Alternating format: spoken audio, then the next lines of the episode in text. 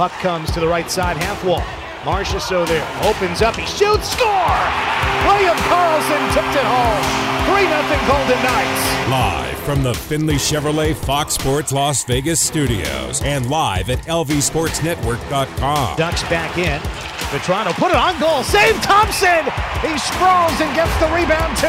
This is the Vegas Golden Knights Insider Show, your destination for inside access with the team, exclusive player interviews, and breaking news from around the National Hockey League. Here's your hosts, Darren Millard and Ryan Wallace. Welcome in Vegas. Golden Knights Insider Show, Fox Sports Las Vegas. Ryan Wallace, Darren Millard, hanging out Stefanos. Brand new location, Blue Diamond in Decatur. We're going to be here from 4 to 6. You're going to want to come down, say hello. Paul Cotter finishing up signing some autographs inside, $5 Euro balls. There's really no reason not to come down here to say hello to Darren Millard. Chris Chapman, however, does not get to partake in all the fun. Chapman is back inside the Finley Chevrolet Fox Sports Las Vegas studios. Finley Chevrolet on the 215. Home of the... I just got to meet the Stefanos. That was one of the coolest things that I've done here in Vegas. Know them, hear about them, follow them, eat at Stefanos, and I just got to meet the Stefanos, which is great. And they are big listeners of the VGK Insider Show, huge hockey fans, as exhibited by Paul Cotter being inside signing the autograph. So what a celebration here. Long line. There's Nick. Nick is over there. He's having some. He's actually working the door, and Nick is the best doorman. He's the owner, but he's also the best doorman because he's much bigger and stronger than me. So he can control the crowd that's here. To be fair, there's a lot of people that are bigger and stronger than you. Yeah. But yes, I wouldn't mess with Nick. I'm telling you that right now. He's one of like 25 Knicks that I know that are Greek. Nick Kypreos from Toronto. Nick Stefanos. This is awesome. This is really cool. Family-owned business, a couple of generations old, and outstanding what they do in and around the community, and also with the offerings that they have for you to come and keep yourself healthy. So it's awesome. We're going to get into some hockey talk today too. Yeah, we are. I cannot wait to get into our game ratings from last night. I cannot wait to dive a little bit deeper into Tage Thompson, his night last night. But it's not done. I think he just scored again.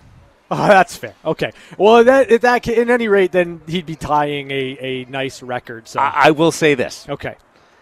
You are excited about Tage Thompson scoring those 5 goals last night. Yeah. I have a reason. I don't know whether you saw Tage Thompson and the interviews that he's done after his big performance last night in a 14-2 drubbing of the Columbus Blue Jackets.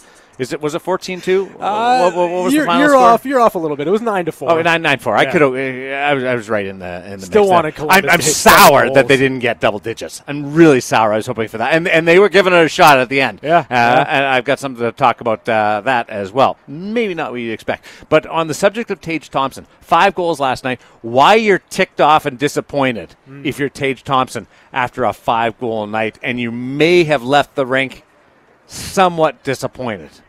Okay? There's a spin on that last night. And John Shannon's going to join us in a couple of minutes as well, our NHL insider from Toronto, the Bob McCown podcast, former executive director of, executive producer of Hockey Night in Canada.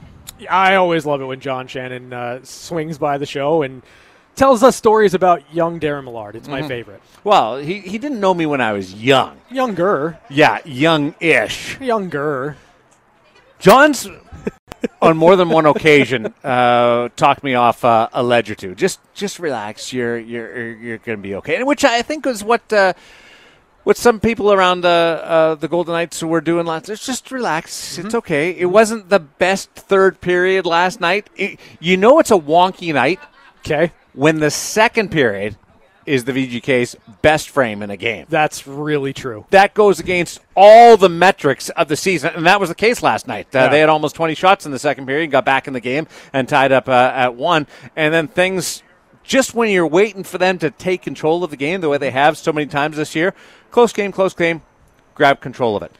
It went the other way, which was, and we haven't seen too many multiple goals piled onto each other in quick succession, like a bang. Yeah.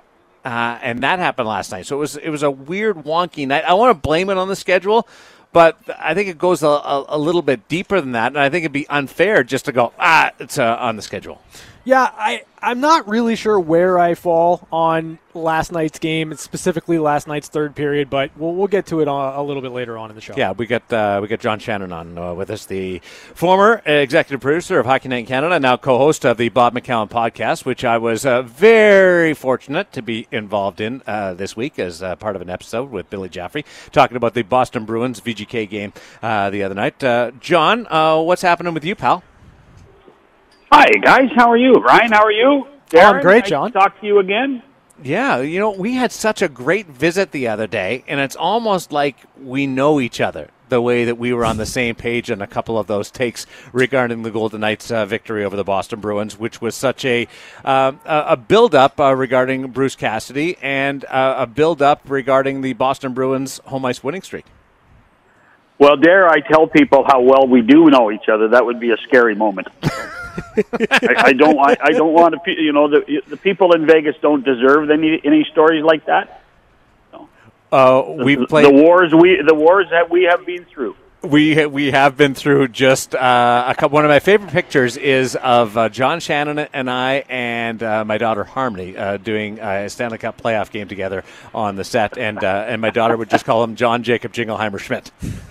Because she was just, that's who she thought he was at the time because she was so young. Ryan, I got to tell you, Darren and I worked the Tampa-Chicago Stanley Cup final together, and we became traveling companions. And there's no worse traveler in the history of mankind than Darren Millard. Nope. The worst traveler of all time.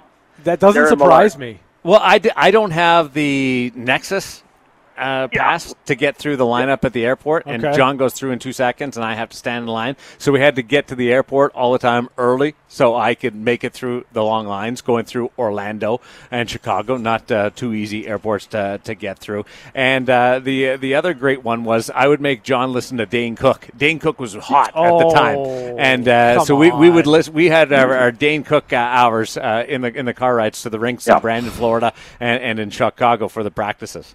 I'm sorry, John. Well, you know, I learned a lot about a person in a car. That's very true. Hey, that was the Stanley Cup. Correct me if I'm wrong, but where they were late getting the Stanley Cup to the rink on the presentation night, right? Well, yeah. What happened that night was, if you recall, it was a terribly stormy night in Chicago. There was a deluge of water and flooding in the streets. And the guys from the Hockey Hall of Fame that were bringing the cup to the arena got detoured and got blocked, and were 40 minutes late. So there was the world filling for almost 40 minutes. Yes, as we waited for the Stanley Cup to show up for the presentation of Chicago versus Tampa. Because there used to be this, going back to 2015, there was this tradition where teams didn't want the Stanley Cup in the building before the game started because it was a bad omen or a jinx. So they didn't want it, and so they would always, even on a Game 7 type night, they would bring the Stanley Cup into the arena at some point during the game. Sure. So that's what they did that night, but it was also the last night that they did that because they changed the rules after that. Yeah, from then on, Mr. Bettman, the commissioner of the league, said the cup has to be in the arena before the game starts.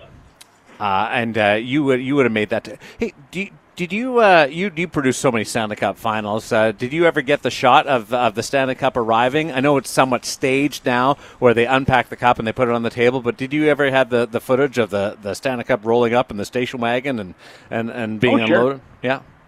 I'm so old that we actually had footage of the Stanley Cup being transported in a car before it was in a box. Really? Wow. Oh, so it was just wide open in the back seat. Not to bore people, but the curator of the Hockey Hall of Fame was a guy named Lefty Reed. And Lefty used to travel through the Stanley Cup final and have the cup in his room, and then would just carry the cup out of the box in a car, and then bring it down the ramp into the arena. So you'd have Lefty Gutty out of the car, just pulling the Stanley Cup out of the back seat. That's outstanding. Can I ask a follow-up to that, if I may? Yeah. What was Lefty actually a southpaw, or was there another reason why he was called Lefty Reed? I have no idea. You know, Now, did you know any guy named Lefty that wasn't a southpaw? No, but okay. I'm wondering, like, was Lefty a former player? I don't know Lefty. No, Lefty Reed was a legend.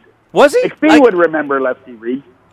George would, and George will text me because George listens all the time, and he'll give me heck for that because I'm not up to date. But I really don't know what was. Do you know what Lefty's given name was? So I can Google it. And is it R-E-I-D? Is that the Reed, or is it R-E-A-D? R-E-I-D? But if you just Google Lefty Reed, it'll pop up. Okay, I didn't know that. I didn't know the story. I love learning as we go.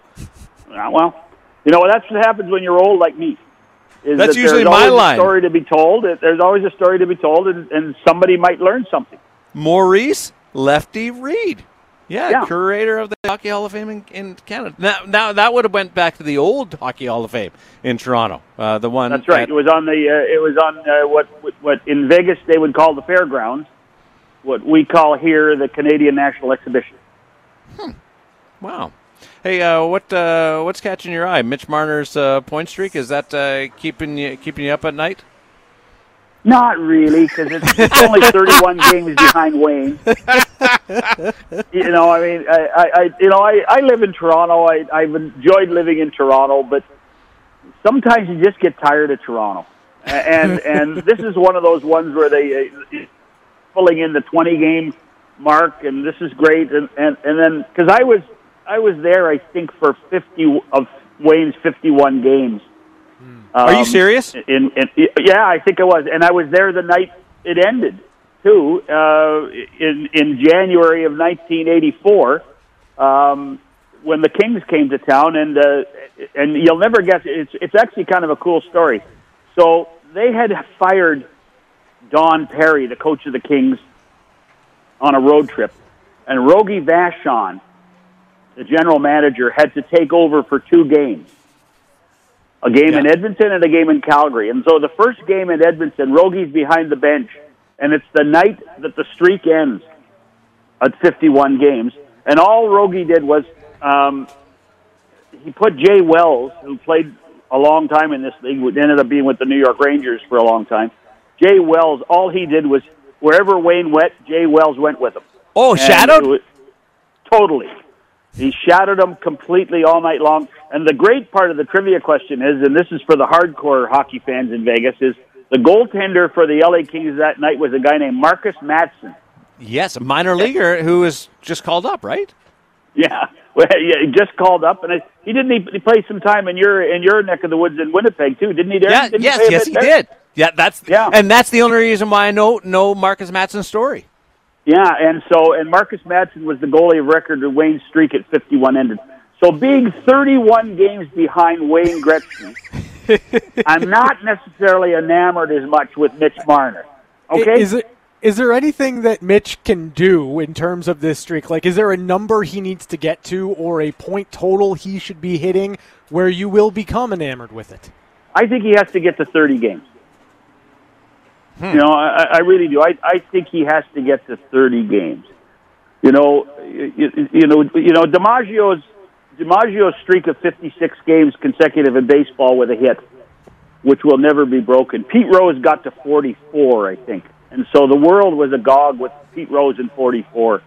So I think if you get to 30 with a point in the NHL, I think then you have to start paying attention. When do you start interrupting other programming to bring you updates on Mitch Marner's streak? What game number? Oh, in Toronto? 48, 49. In Toronto, it was 8. It was number 8. Yeah. I mean, did you see what his teammates showered him with beer with for getting to number 18? My goodness gracious. It was crazy. Well, the weird part is he hasn't had more than 2 points in any game. That's the part that blows me away. It's underwhelming. In a way, it is underwhelming from a total point standpoint. But the Gretzky streak was shocking because it didn't go beyond 51.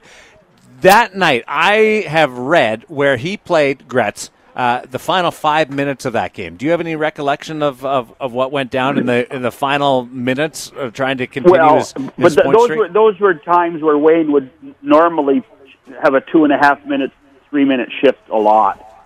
Oh, and you'd then you'd go after the game. You'd go see the guys and you might have a beer with them, and then you'd hear the story that Messier sitting on the bench, leaning back to Glenn Sather, saying, "Hey, when's it my turn?"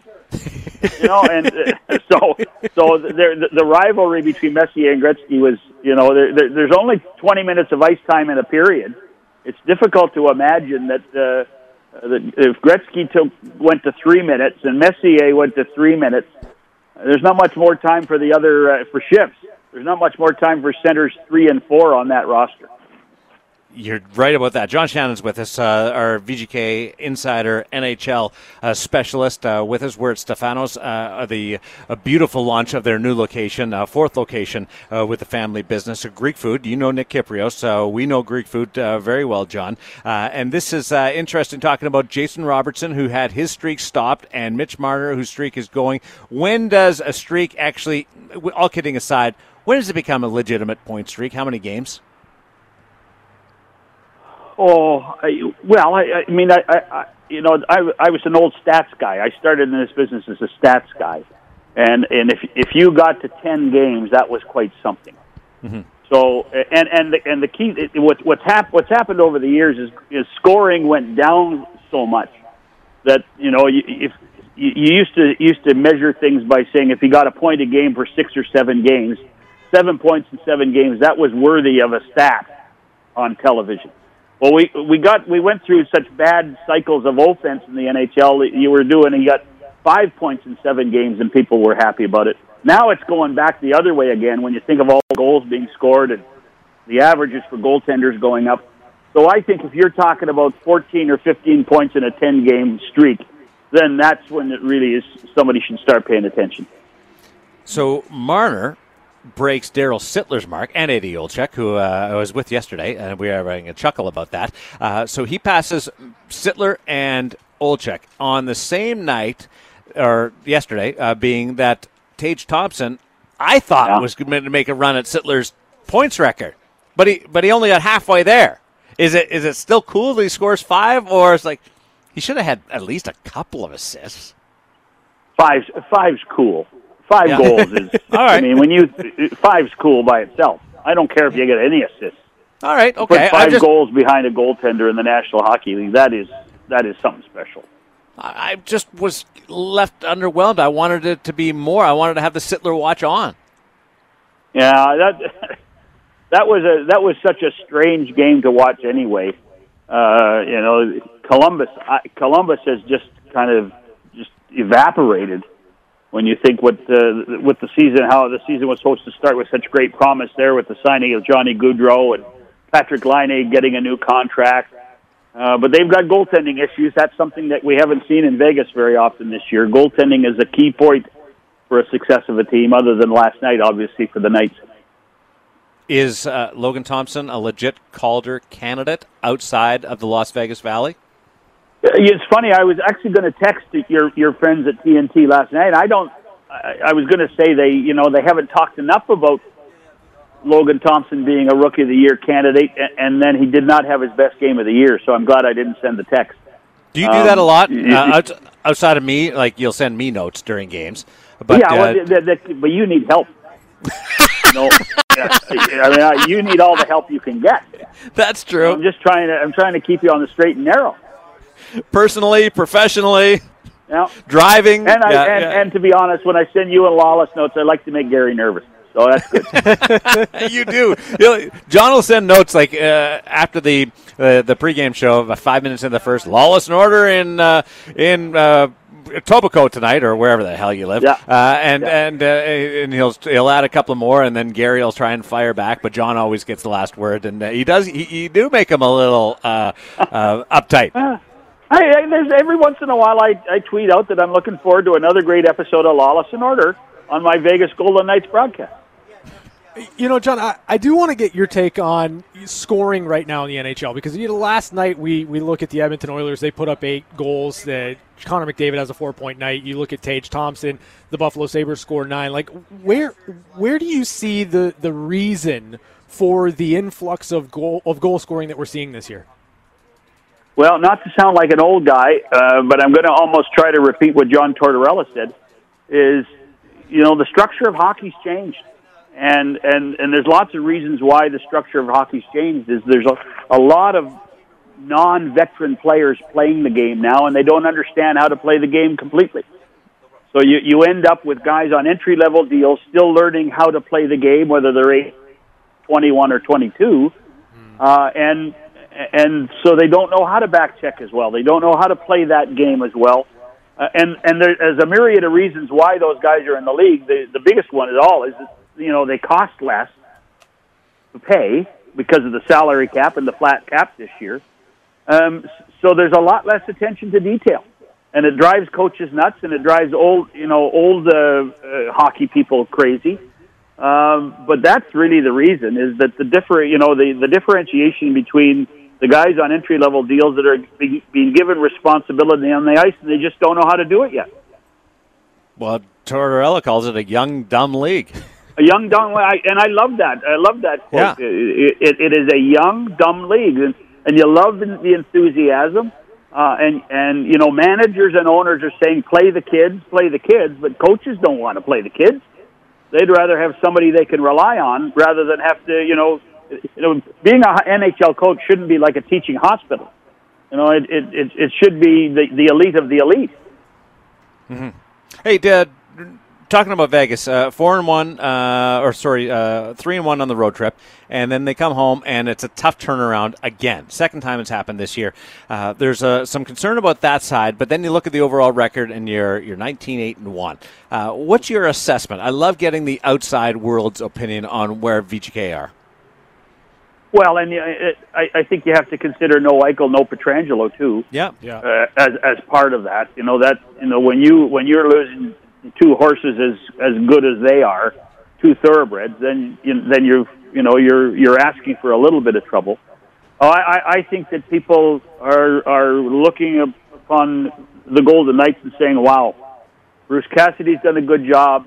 Jack Eichel has come back to being the player that they thought, and that goaltending, whether it be Thompson or Hill, is remarkable." The other guy that doesn't get enough credit, that was missed a lot last year and didn't have his greatest game last night, Alec Martinez plays such a solid game on the blue line for this hockey club. And I mean, he missed so much of last year and didn't really get recognized for missing that much last year. And I think that he's such a valuable member of that blue line that makes a huge difference, having him back and healthy. Is there anything you can look to kind of understand why the Golden Knights have been so dominant on the road and just a game over 500 at home? They're not the only team like that in this year, Ryan. There are other teams that have the same thing. What I would say is that when teams go on the road, particularly teams with young families, there are less distractions. And so when you are on the road, you get into the routine of, 9:30 bus, 10:30 on the ice, back for lunch, have a nap, back to the game, onto the charter. And players, hockey players particularly, love routine.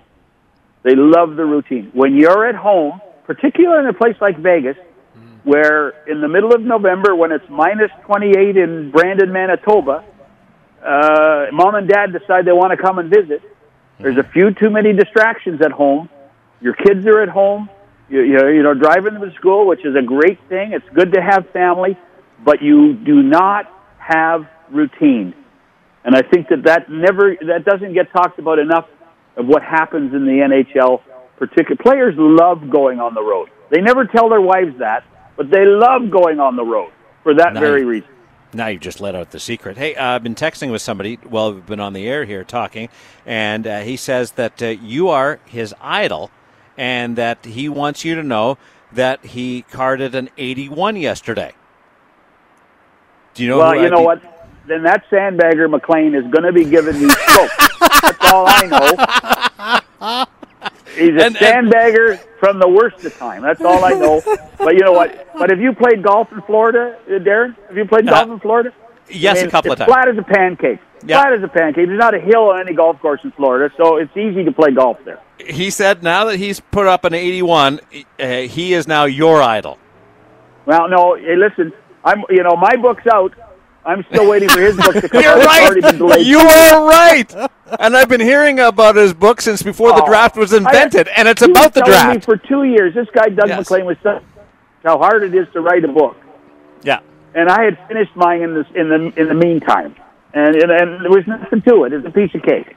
I had a great conversation with Kelly McCrimmon about your book last night. We had a coffee, and it was Kelly that brought it up. So congratulations on that. It wasn't me. Just I hope you made him buy a book and not give him your copy. No, he bought a book. He said he bought your book. I knew I liked that McCrimmon. Yes, you're right about it. I know you got to fly. You got a busy night ahead of you. Thanks for taking the time with us, as you do every Thursday when the schedule allows it. Well, and we've got to talk to the schedule maker. In Vegas can't play road games on Thursdays. Okay, come on, Steve Hatzapetros, come on, get it together. Thanks, John. Appreciate it. Cheers, boys. He's the best. John Shannon, former executive producer of Hockey Night in Canada, two-time executive producer of Hockey Night in Canada, co-host of the Bob McCown podcast, which has wide-ranging topics. It's a Canadian podcast, but a lot of hockey in there. If you're a hockey fan, check it out. Had some fun with those guys this week. Bob McCown's the old grumpy guy. Oh, okay. You would love him. Like he's awesome. He doesn't say a lot, but when he talks, it's usually he's crabby. So I get along with him. I like trying to skew the whole conversation away to get him totally off base. And John's the little stickler, like he pokes. And John's like me on that podcast. It doesn't sound like you at all. Tage Thompson. Yeah. Why you're not totally thrilled with that 5-goal performance. I'll explain that, and we'll get a little bit more into Mitch Marner. But I also want to dial up the VGK talk, obviously, as we come off last night's performance against the New York Rangers. I'm going to play a game with you. Why it wasn't so bad. Okay. And why it's bad. Like last night's game. Sure. Totally. Just why it wasn't so bad and why it was bad. Because I think there's two ways to look at it. Obviously, the result is the result, and you can't get away from that. Mm-hmm. It's the VGK Insider Show. Where are we? We're at Stefano's. We are having a great time. Mediterranean Grill, newest location, Blue Diamond and Decatur. It's a fantastic spot. Smells so good. I cannot wait until this show is over because I'm going in and I'm getting a $5 Euro Bowl. That is phenomenal stuff. Get down here. Say hello to us and visit Stefano's. And I've had a great time while Paul Cotter is here. Just bugging him. Like, well, as if he doesn't get enough of me. He's like, you're here too? Yeah. What's going on? I saw the look on his face when he saw you walk in. What's going on? It's the VGK Insider Show live on location on Fox Sports Las Vegas. We're back to the Vegas Golden Knights Insider Show on Fox Sports Las Vegas, 98.9 FM and 1340 AM. VGK Insider Show live on location, Stefano's. It's dusk, sunsetting across the mountain, so the big sign's lighting up right now. That means the stars come out. It sure does. Paul Cotter's here. Yeah. See the way I set him up to see he's a star because he's. I saw somebody paint a picture in there, Paul, of you scoring on the Boston Bruins. Like that had to be done in the last 2 days. That's pretty cool. Yeah, that's a quick painting on that one. That was pretty wild to see. Don't get to see that too often. So, what was the road trip like for you? Successful for the team individually. I think it was good for me. It was kind of a point in my season where. I could play a little bit more confident. I started to have a little bit of success, having a couple goals, points. So it was good. It was good to get the Detroit game out of the way. I've been thinking about that one for a while. So first time at home is a little nerve-wracking, but it's good to get it over with. And played against Crosby, so that was a dream come true. And seems like a lot of the things on this past road trip was pretty surreal. So. Obviously it helps when the team's winning and there's a good feeling in the locker room and in the hotel and everything. So really cool road trip. What have you had your welcome to the NHL moment? Because you mentioned passing Sidney Crosby, brushing up against him, but is there somebody that you've lined up against that you scored on or that you went up on a rush against? It was the Crosby thing. I remember you versus Edmonton, and McDavid was coming down, and I kind of did a cut back and went past him, and it was kind of like a look back, like, yeah, all right. But no, I haven't really been too starstruck, other than in warm-ups. I was kind of doing my stretch, and I looked over and saw Sid doing the same thing, and for a second there, I was like, whoa, like, all right, this is it. So that was unbelievable. Really, really cool. Have you met Sid? I haven't. I have not, but I've always wanted to golf with him. I think that'd be awesome. What would you talk to him about? I don't know. I think I'd be drooling the whole time. I'd be like, dude, I have a poster of you in my room. Like, I don't even know. Is it still up in your room back home? Your childhood? Might be. Yeah, might be. That's cool. I love parents that keep the kids the athletes' room for a long time. Yeah. What is it about Sid for you? He's just. I don't know. I just think he's went through so much. There's guys in their careers that obviously are unbelievable players that go by, and everyone says they're the best or the best. And Sid was so good that there were so many people against him, the whole crybaby Crosby and everybody saying, oh, this guy's better, this guy's better. And he just, no matter what, he was always the best. Yeah. Still is. I don't think anybody can be better than him, but he's had to deal with so much and still is just so professional, so the way he conducts himself on and off the ice is perfect. Nobody can ever say anything bad about him. So looking up to someone like that is pretty cool. Paul Cotter's with us. We are at Stefano's, new location. We're loving the lineup and all the people that were here to test out the new location and get introduced to the company, and also Paul Cotter being here, the Vegas Golden Knights. You get bumped up to with Stevenson and Stone. Didn't look like you changed anything. Yeah, no, I was told a few times to make sure I didn't. So, do the players tell you that, like your line mates, or does Bruce tell you that? Well, the guys are more of just play your game, have fun with it. Bruce said, kind of skated by and said, hey, I thought you played well last game. You're going to play with these guys, and don't change anything. You're on this line for a reason, so don't change your game. So. It was rewarding. I mean, obviously playing with those two is a treat. So, really cool. How so? Like, what's cool about it? The going a little bit deeper into it is just some of the plays that Mark Stone can make is unbelievable. I mean, it's there's two guys right in front of me, and I see him about to pass me the puck. I'm like, dude, don't don't pass it, and it goes through both guys easily right out of my tape, and I didn't even know I caught it at first, and then I made a play to Stevenson. They kind of hit the post, but obviously Stevie's going Mach 10 at all times. He's so fast and wins a lot of battles. So just playing with those two, it seems like if I just win one battle and get them the puck, they are easily able to get it back to me for a scoring opportunity. So little things like that, I think it's pretty awesome.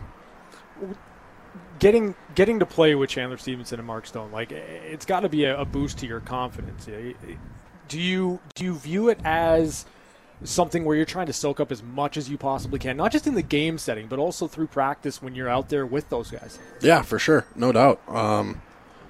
It is cool that you get to learn so many things, especially from Mark.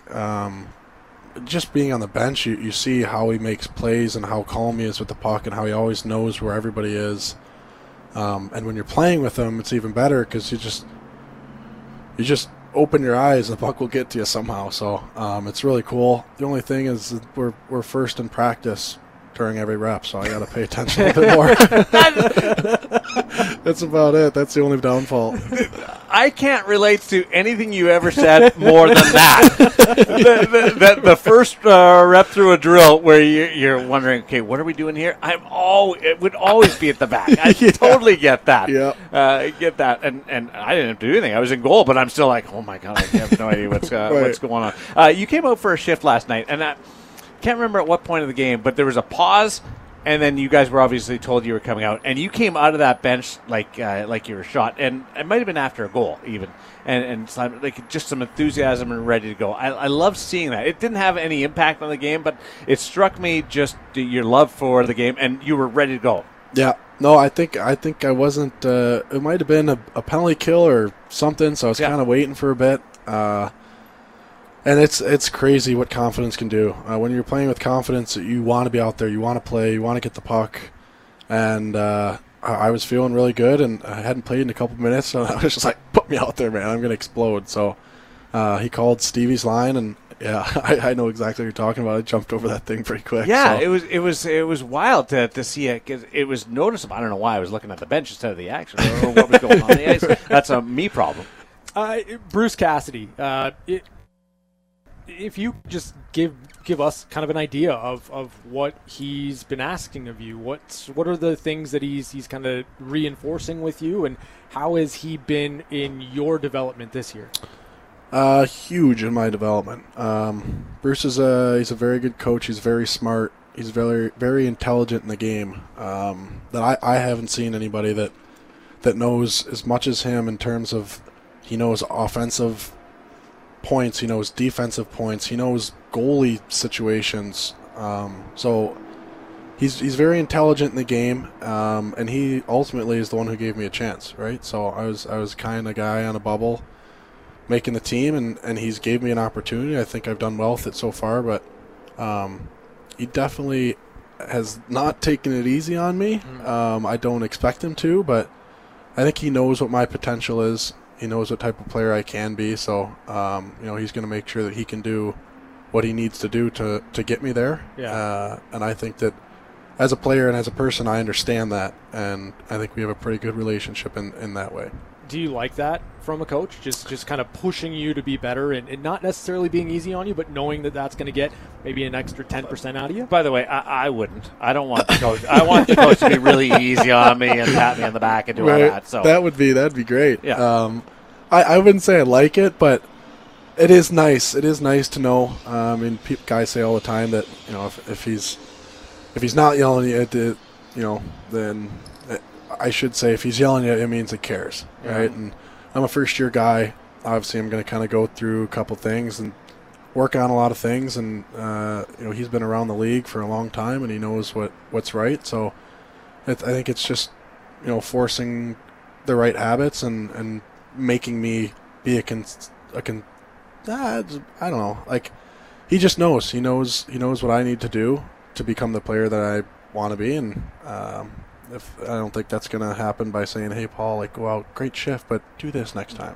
Right. So, sometimes to force patterns down, you need to be a little hard, and this is the NHL, right? So I'm sure we can take it. I want to know how many steps he puts in behind the bench, because he's up and down the bench. Yeah. He's up and down the bench more than any coach I've ever seen. Yeah. Am I right on that? Yeah, he is always kind of moving around. Yeah.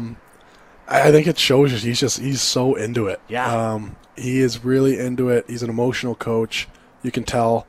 Maybe get an Apple Watch on him so we can. That's I brought it up last night to Garrett Calloway and Ashley Weiss. We got to figure this out before I let you go. There's something that I want to bring up. I don't want people to flock to this, but there's at times leaving City National Arena after a practice or a workout where fans will gather and they'll look to talk to people. And I've watched Paul a couple of times stop his car, get out, and talk to people. It's not unusual, but we don't see it a lot. And I think it's awesome that you connect with the fans the way you do.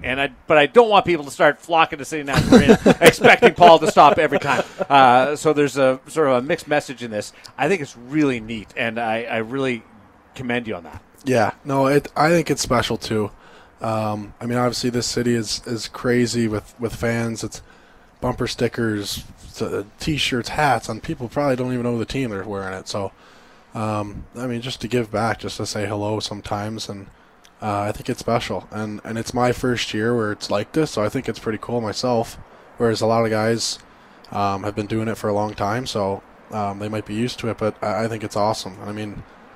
Just today, I had a fan that painted a picture of me scoring a goal. Like, just, right. I mean, that's just because I kind of said hello, and she mentioned she painted, and then she was like, I'll paint a picture of you scoring. I was, oh, that'd be pretty sweet.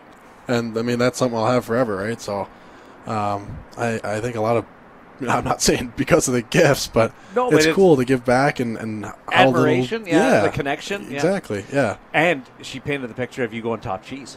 True. Yeah, it wasn't. You went bar down on that that picture. We'll let you go. Really appreciate you doing this, Stefanos. I know. I really loved having you here today, and good luck tomorrow. Philadelphia Flyers. You've never played the Philadelphia Flyers, Detroit guy. Yeah, no. We Rocky Thompson was my coach in Chicago for the Wolves in the AHL. I think he's an assistant coach here. So I'll probably give him a couple looks. Say hello. But, good looks or? Well, he was tough on me too, so it'll be good looks, but also like, hey, you know, I made it, so whatever you did worked, right? So awesome stuff. There's Paul Cotter with us, Stefanos on Fox Sports Las Vegas. We'll be back to set up hour number 2 on the VGK Insider Show. This is the VGK Insider Show on Fox Sports Las Vegas, 98.9 FM and 1340 AM. Now back to Darren Millard and Ryan Wallace. If you missed any of the Paul Cotter conversation or John Shannon joining the show, we will post the podcast. Check it out. Both were fantastic. Some great stories from John Shannon, and the likability, the natural delivery and presence of Paul Cotter is difficult to match. Yeah, it really is. I mean, there's a natural confidence. There's a way about him, but this is just a guy that enjoys, I think, every minute of what his life is right now playing in the NHL, and it comes across so genuine, and then you can't help but want nothing but the best for him. Awesome lines here. He's grabbed this city, being a great rookie, jumping on the stage from the Henderson Silver Knights up to the Vegas Golden Knights. He's got the Stefanos to go pack too. He walked out of here with some good food and the picture. So that was awesome to see Paul. But no cliches. He's just what Paul is just, and I mean this with all due respect. It's because of what I am.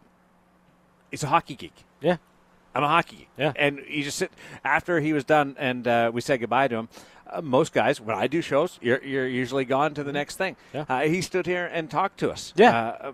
Mainly because I wouldn't stop talking to him. Usually, but he stood here and talked, and he's just there's a real genuine side of Paul Cotter that is tough to do when you're a rookie, because normally you're in the shadow somewhat.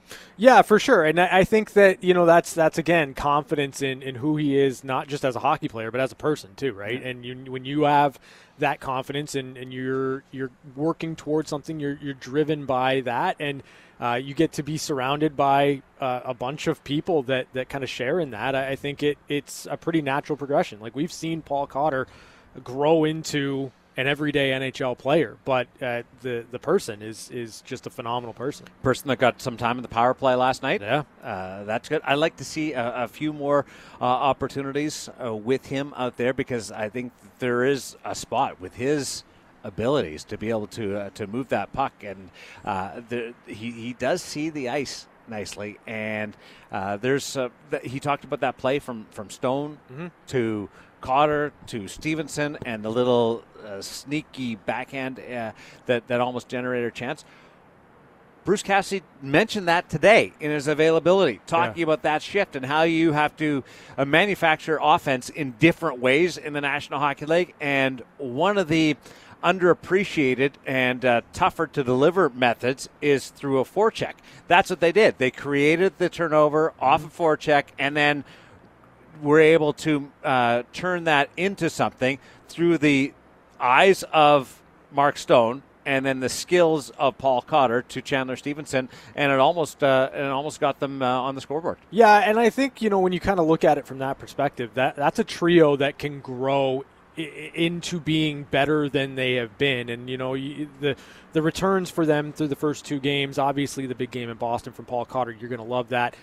You look at last night's game, didn't go the way you'd like it to. But they had chances. They still had, but they generated, right? Like, they generated chances. And, you know, that Mark Stone in front, like, bang, whoa. That play specifically, but then you've got, obviously, the play that Bruce Cassidy was kind of outlining where you get Chandler Stevenson essentially one-on-one with Igor Shesterkin, and he just isn't able to put it under the wickets. But if he does... He had Shesterkin, too. He did. But if he does, it's a different outlook on the game. So, again, I think that line is going to be able to generate chances. I think that they're going to have a really big game tomorrow because I think the ability for Paul Cotter and Chandler Stevenson to get in and really force the issue, and then if you've got Mark Stone processing at his level and he's taking advantage of a mistake, there will be openings there. Chapman, let us know when we got to go for hour number two. Want to make sure that we're on the clock and we're keeping time properly. But there's one part of Paul Cotter's game that's I've seen real progression. Start of the season, he was going, he was banging, he was hitting, and he was not out of control, but he would end up on the ice a little bit. Yeah, he's on his skates way more now, and his effectiveness physically, there's real progression. And we saw it from Logan Thompson last year. From the start, he came up and got used to the speed and the pace of the game.